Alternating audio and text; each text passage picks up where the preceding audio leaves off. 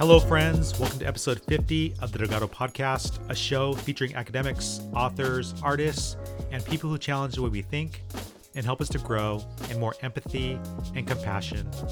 In this week's podcast, we're honored to learn from Dr. Ken Duckworth about his fantastic new book entitled You Are Not Alone The NAMI Guide to Navigating Mental Health.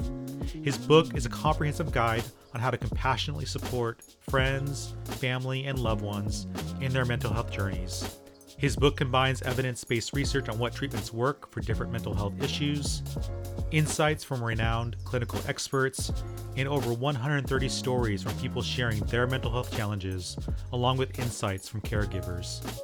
It's an all in one handbook that will help you grow in compassion for others with mental health challenges, as well as encouragement for those of us who struggle with our own emotional pain or mental health issues.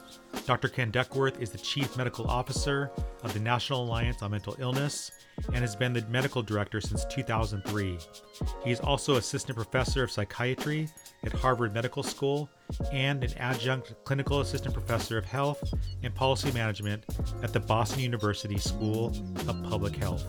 In today's podcast, Dr. Duckworth discusses why people want to make meaning of their suffering, how the power of community and shared stories can support those with mental health challenges. He shares a story about what led him to become a psychiatrist. He talks about bringing together the top psychologists, psychiatrists, and other mental health experts for this book. He gives us some advice on how to talk with loved ones about mental health issues. He shares his own personal story of dealing with depression and how he's navigated that. He talks about ways to deal with prolonged grief and despair. And at the end of the episode, he shares the impact on spirituality on mental health. As always, you can get show notes from today's podcast, you can watch the video clips, and get links to his brand new book at my website at mikedelgado.org. Here's our conversation. Dr. Duckworth, thank you so much for coming on the podcast. I'd love to start and ask you a little bit about your brand new book and why it was really important for you to collect these first person accounts about their own mental health journeys. Thanks. It's a great question, Mike. I think we're ready. I think we're ready to hear from real people who use their names.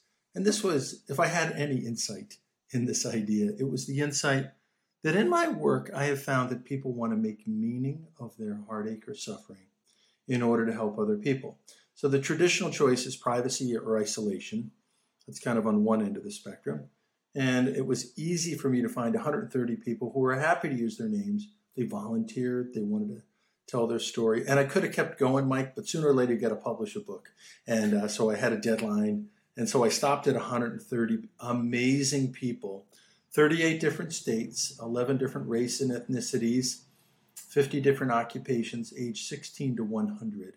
One woman wrote that she was old as dirt. So I don't know how old she turns out to be, Mike. It's an interesting question.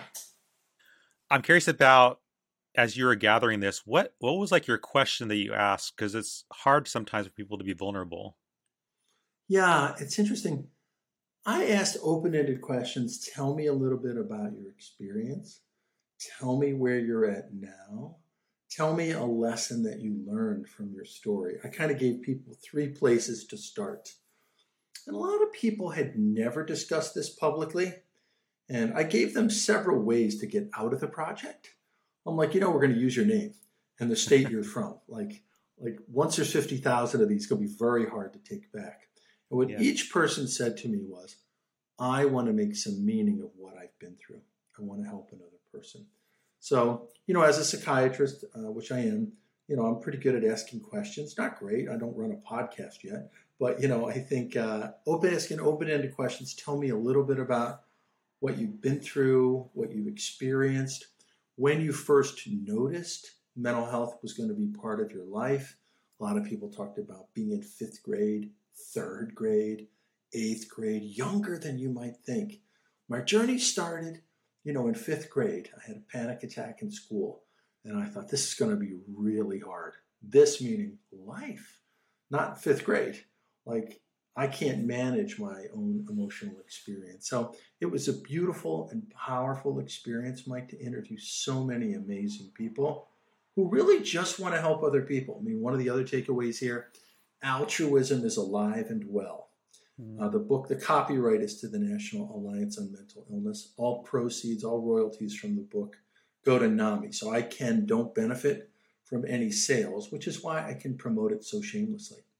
What were some of the the big themes that you were seeing emerge through these conversations? There were big themes and there were small gems. So the big mm. themes, I didn't really have a chapter in the book proposal called The Power of Peers. I had a chapter called The Power of Community. One of the things I learned in the mental health space, Mike, is that people are continuously teaching each other and learning from each other. Several people said when I was in the hospital, the most helpful person was the person next to me. You can imagine as a doctor, I was never taught that people in the you know day room were also therapeutic agents. And this was one of the big takeaways. I also talked to people who became peer specialists. So they use their mental health journey to help other people. I've been living with, fill in the blank, bipolar disorder, opiate addiction, uh, borderline personality disorder, post traumatic stress. And here's what I've learned along the way. Maybe I can help you navigate this chaotic, fragmented, underfunded system. It's really interesting you talk about community and how important community is because I think that sometimes it's hard for us to even seek help to go to a psychiatrist to go to a therapist like that yeah. that takes a lot of help a lot of work for some people to do that. Yes. Uh, that's one of the reasons i wanted to use real people mike. Yeah. You know and so actually there's a man named you know tom allen. There's a man named i mean these are real people. And they're not uh, the usual typical book written by a doctor is i have the answers i'm the doctor. All my patients are confidential to quote protect their privacy. What's beautiful about this, Mike, is none of these people are my patients. I'm the chief medical officer of the National Alliance on Mental Illness, so I have a big platform and I flip the whole thing on its head. Let's listen to people who've lived with this, family members who figured out how to communicate within their family, how to problem solve, how to set boundaries, how to set limits. Real people are trying to deal with these things. So that was kind of the inspiration for the book. Uh, I would go to the bookstore back in the day and I'd see 100 memoirs and 100 textbooks. And I think, isn't that funny? There's no book that it kind of integrates real people's experience, more than one. A memoir, I'm not against memoirs, one person. So my dad had bipolar disorder, and I became a psychiatrist to try to make sense of what was this thing that was so powerful that it could move a family 300 miles, but you couldn't talk about it. My dad lost his job. He was a Chef Boyardee salesman and we're I'm in second grade, and we're in a U-Haul driving to Michigan, and I think I think this is connected to why when the police pulled my dad out the front door while he was screaming and likely very much hallucinating, as I later came to understand, family couldn't talk about it. So this is how you make a psychiatrist, Mike. Not because I love science. I'm not particularly good at science. I only applied to medical schools that didn't take calculus, right? I'm not even good at math. But I, what I did have is love and a sense that I was interested in helping him. So my whole equation as a doctor has been what actually helps people practically. So the word dopamine does not appear in this book. Fancy terms don't appear in this book. The whole idea is what actually helps these 130 people. And then I asked America's most famous researchers, because I believe that evidence is experience. Then I asked the best researchers in the country to answer common questions. How do you talk to a family member who doesn't want to get help? Well, I contacted William Miller, who invented motivational interviewing, which is a very beautiful technique where instead of coming straight on a person, can you need help? And then I say, no, I don't. It's much more subtle and it's much more about listening and finding out what does Ken want and then encouraging that. Bill Miller answers that question in the back of the book. Is my teenager just being a teenager? Or do they need a mental health evaluation? So these are all really smart people in one part of the book. So the idea is practical advice from famous researchers. The director of the National Institute of Mental Health. Why should I participate in research? How can we make better treatments, right? Let's go right to the top, right? Joshua Gordon answers that question. Judith Beck, whose father invented cognitive behavior therapy, she explains what cognitive behavior therapy is. She's the president of the Beck Institute in Philadelphia. So I was mm-hmm. very privileged. These world famous people all came and said, Of course I'll help NAMI, especially when I told them that NAMI gets all the proceeds. I have bipolar disorder. Do I really have to take these meds forever? Well, it seems to me I should go to the king of bipolar disorder for planet Earth. And he wrote a beautiful essay explaining how hard these kind of decisions are and how thoughtful you have to be in understanding what the risks are of both the medicines and the side effects of the medicines over time, Mike. So I think the book is compassionate and gentle about this very painful and intimate area of the human experience. I think it's beautiful that you've used your platform to bring in the best of the best thought leaders and doctors to address these different issues. Um, I'm curious about some of the stories that really impacted mm. you when when reading them. So there's some things, Mike, that you never get taught as a doctor. I met a woman named Catherine from Rhode Island. Catherine was uh, living with essentially what sounds like bipolar disorder. I don't make any diagnoses. People describe what's going on. I'm not their doctor. She has a couple of young kids and she's overwhelmed running her household. She says her dishes are piled three feet high in the kitchen. She goes to a peer support group, and a woman said two words to her that changed her life and it allowed her to raise her family. And they're two words that no psychiatrist has ever said in the history of American mental health. The word was paper plates. That through a peer group, a woman said, Here's how I can't manage my life either. I'm trying to love my kids and I'm living with mental health symptoms. Dude, it's this is the way I handle it. I don't run the kitchen. I do paper plates. And she said those two words changed my mm. life. I also have a woman who talked about how teaching a NAMI class called In Our Own Voice, where a person goes to a business or a hospital and tells their story. And this woman named Kimberly from Florida, uh, she was on the edge of uh, contemplating suicide. She was living out of her car. She was in her 40s. And as she said, she said, I had lost everything. And she had planned after her discharge to die by suicide. And then she said to me, Someone else had another plan. Because I was forced by the hospital to attend the stupid In Our Own Voice program. And what she met was a person just like her who had lost everything and then had created a whole life. Kimberly is now a national peer leader and has won multiple awards for helping other people. So that these little moments of these gems that people teach each other and learn from each other. I had a father son combination take a class at NAMI called Family to Family. And George, the father, said I had to learn how to let go and let my son be, even though he was quite ill. Son lives with a major uh, psychiatric condition. The son thought a little differently. The son said, Do you know how when you're drowning in a boat, Ken, somebody else jumps out of the boat to help you. They're then drowning too. That was my family. And if my father learned to let go, he could trust that just maybe I could swim. So these are the kind of things that are in the book. Like that might not be helpful to one person, but there might be a family system for whom that's really helpful. Just like the story about paper plates or the peer, the, the power of a peer story, learning from another person. So, Mike, it was a tremendous privilege. So, I did this was a pandemic Zoom project. All the hmm. interviews were on Zoom. So I could talk to someone in Hawaii and someone in Texas on the same day. And then Zoom allows you to send the transcript to someone. And I'd say, Kumi, this is an incredible quote.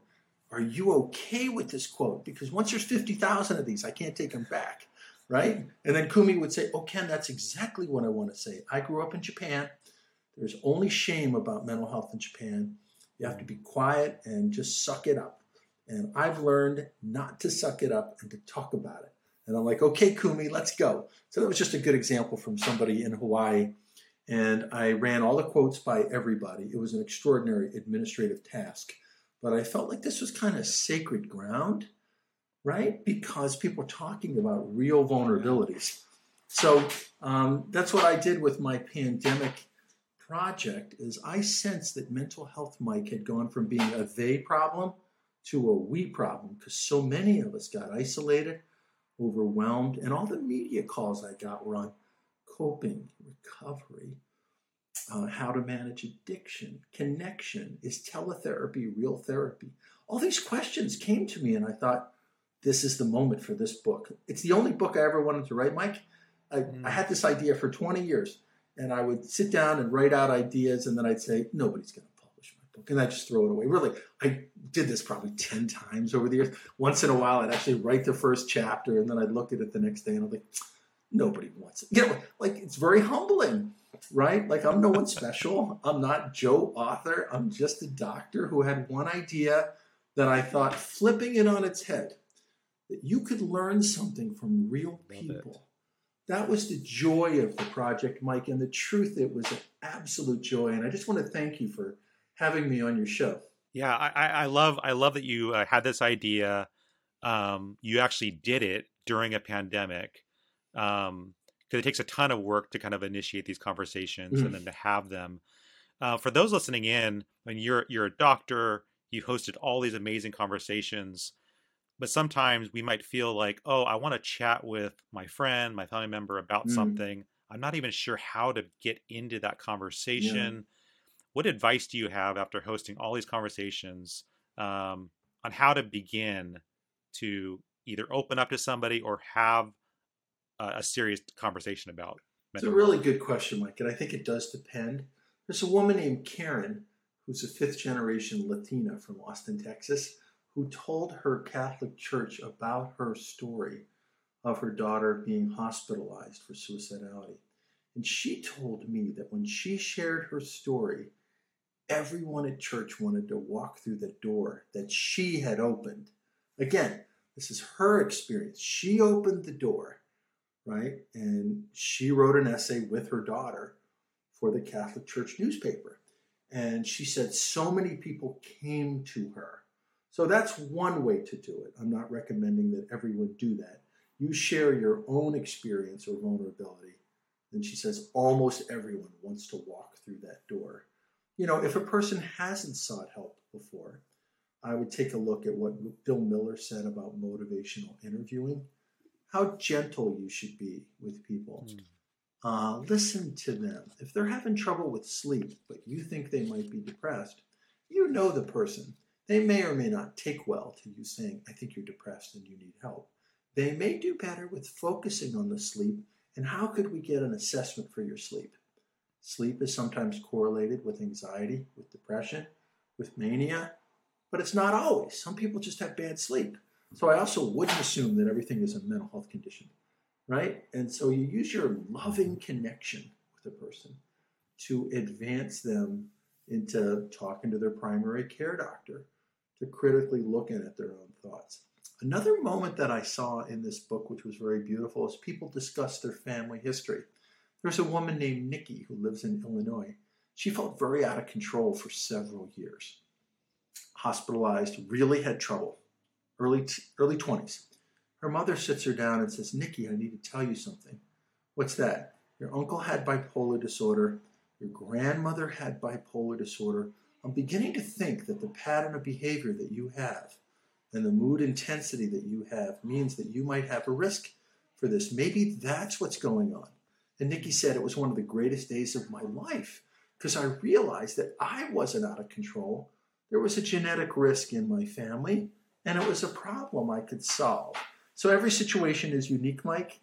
But I think those are a couple of examples of ways that you can approach it, sharing your own experience, open things up for others. Bill Miller, if you don't have your own experience, but you want to engage with someone, kind of the gentle use of the middle of the Venn diagram. What you see and the person you care about both see. In my example, sleep problems. And, uh, and then you heard the third example. So there's a three different strategies. Talking about your family history is relevant for a lot of people a lot of us have mental health stuff in our family. Um, you know, my dad, you know, had very bad bipolar disorder, and when I took antidepressants, I had a grief depression after my brother died. I lost both of my siblings, uh, and I'm the last one left in my family. And uh, when I took an antidepressant and went back to psychotherapy, because my buddies were like, Ken, you're really off your game, big time, dude. And I wasn't getting out of bed. I couldn't even notice it myself, Mike. It's very sneaky.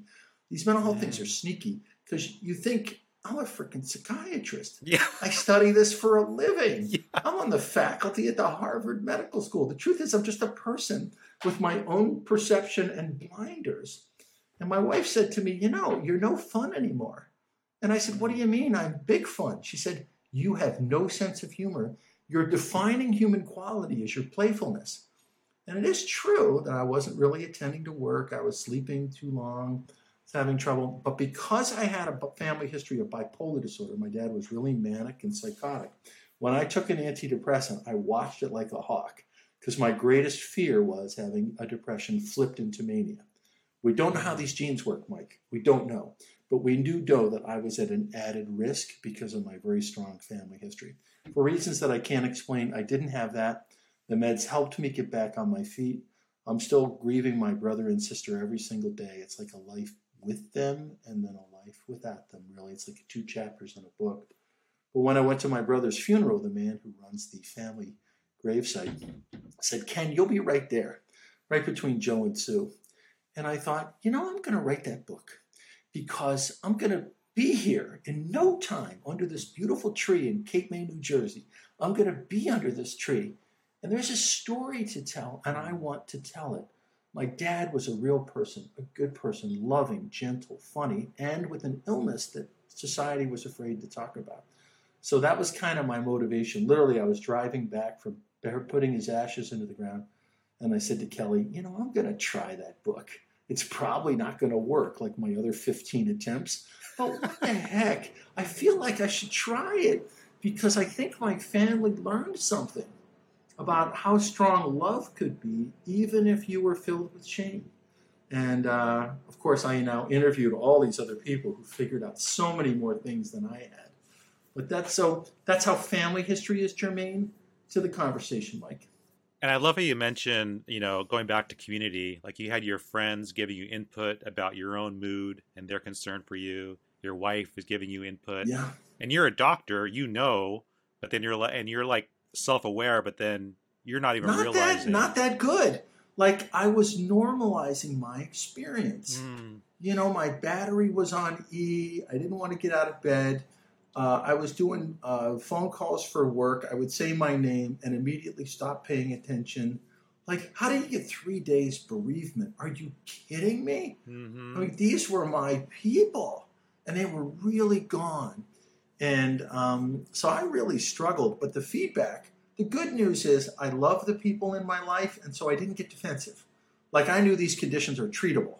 Do you know what I mean? Like, mm-hmm. um, do you really think So I go out to dinner once a month with these guys they all happen to be psychiatrists. It's hilarious, you know. And these these guys looked at me like, "Dude, you are in trouble." And I'm like, "No, I'm not in trouble. I'm just really said, no, Ken, look at the way you're walking. You're not even lifting mm. your feet." And so I said, "You know, I'm probably going to break down and go see a psychiatrist." So I went to my friendly neighborhood psychiatrist, who I helped to train many years before. He did not give me a discount. I want to make that clear. he charged me full freight, dude. But he was thoughtful and compassionate and said, okay, I hear you have a family history of bipolar disorder. I see that you have some grief depression thing. That's a whole nother discussion, Mike. The American Psychiatric Association can't really differentiate grief from depression. If you looked at my situation in the 80s and the 2000s and today, you would have had different diagnoses. What is grief and what is depression? I think these are almost existential questions that are kind of too big for the field. So they just invented prolonged grief disorder, right? So, you know, if you're still in deep despair a year after, that's their definition. Is that a mental health condition? Well, I'm still in despair. I just wrote the book to honor my siblings. So I was functional. Yeah. I'm off antidepressants. I still see my therapist. I still see my boys once a month. Kelly thinks I'm fun again, but I wouldn't say my grief is at all healed, really. I've just managed to channel it. Like this book is really for my family of origin. For those listening in who may be in a in a period of grief or depression, you've talked about things you've done to channel that and actually create an amazing book through this experience. Um, what would be your counsel um, uh, for them who are right now in the midst of grief or mm. depression? I can't say I'm an expert on grief. Allow people to love you. Don't throw away the cards you get in the mail. People text you and say, Ken, how are you doing? And you're like overwhelmed with tears. You don't want to talk to them. But a stack of 100 sympathy cards, so old school. Hang on to those cards. I still have those cards, Mike. I still look at those cards on a Mm. hard day, like Joe's birthday or my birthday when I don't hear from Joe or Sue. Mm. Like those days are brutal for me. So I have this huge stack of cards and I can do it on my pace. Joining a grief support group can work.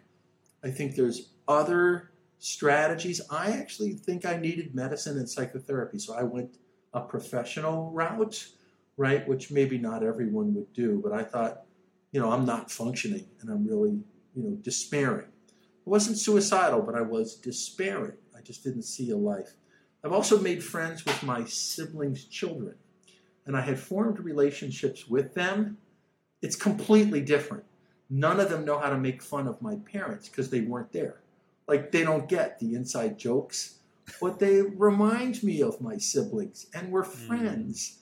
And they care. And I'll say, Do you know your mother told me, you know, when we were at a Michigan football game, your mother told me the following story? And they'll say, I never knew that story about my mom. So I try to find these little threads of continuity, but um, I can't say I know anything other than grief except when Churchill said, when you're going through hell, keep going.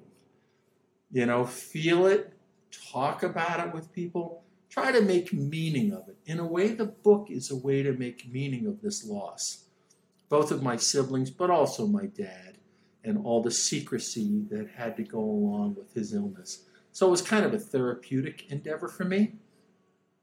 And I don't think I have another book in me, Mike. This is the only book I wanted to write, Mm. right? Uh, it's interesting. You know, I just, this is, I wanted real people to share what Yeah. they learned. That's what I needed. If I had had this book, I probably wouldn't become a psychiatrist, Mike. I'd probably be a high school history teacher.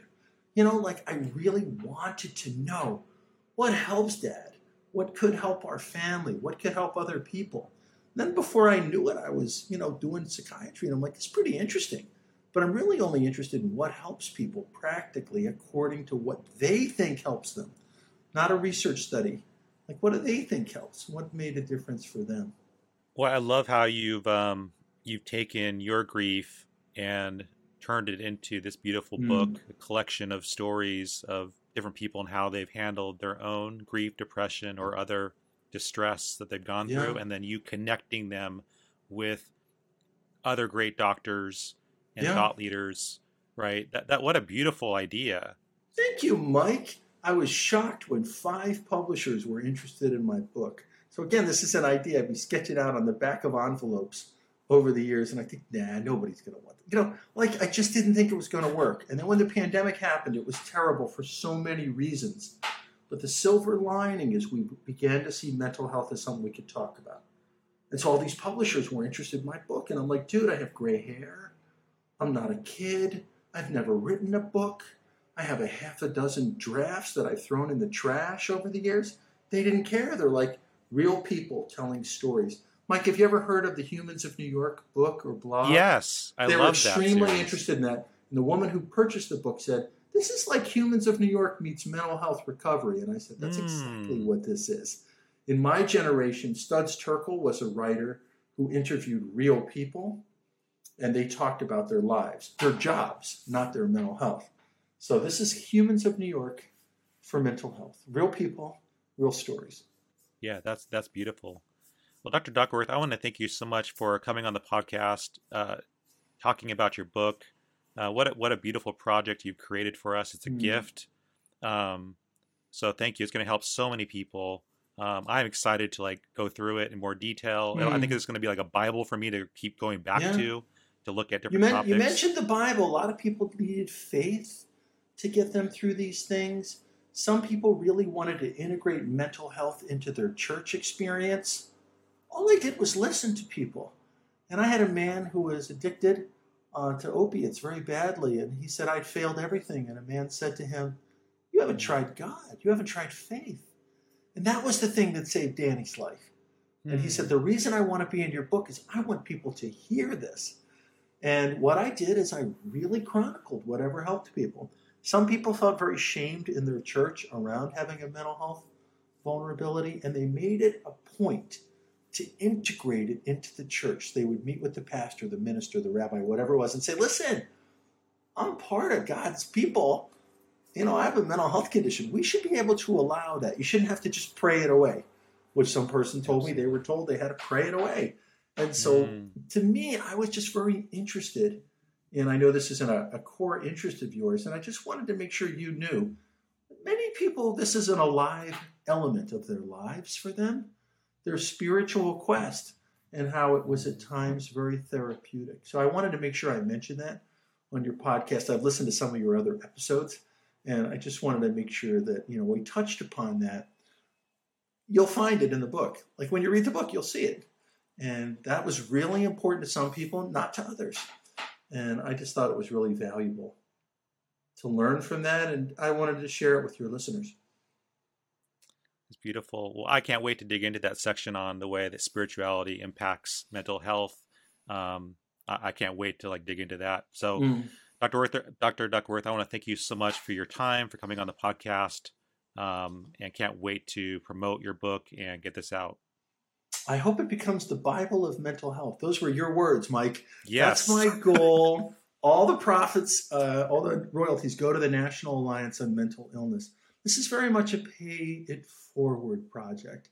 This is a book you can read cover to cover, but you can also come back to it if someone in your life has a co occurring addiction or suffers a trauma or is trying to find meaning in their suffering. And this is where the spirituality and faith comes in why did this happen to me? And this is how faith can become an element.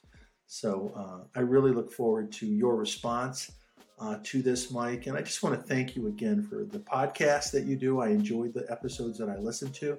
And also just wanted to thank you for having me on this. I think mental health is a really important topic, and I'm delighted you picked up on it. Cool. Thank you so much, Dr. Duckworth. Thank you so much for listening to this episode of the Delgado Podcast.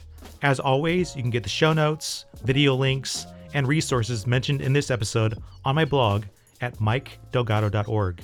You can also get updates to new shows and get access to the full archive of past shows by following the Delgado Podcast on YouTube, Instagram, Twitter, and TikTok. And if you ever have suggestions for future topics or guests you want to hear from on this show, please reach out. My email is delgado at ucla.edu. Thank you so much for listening and we'll chat more next time.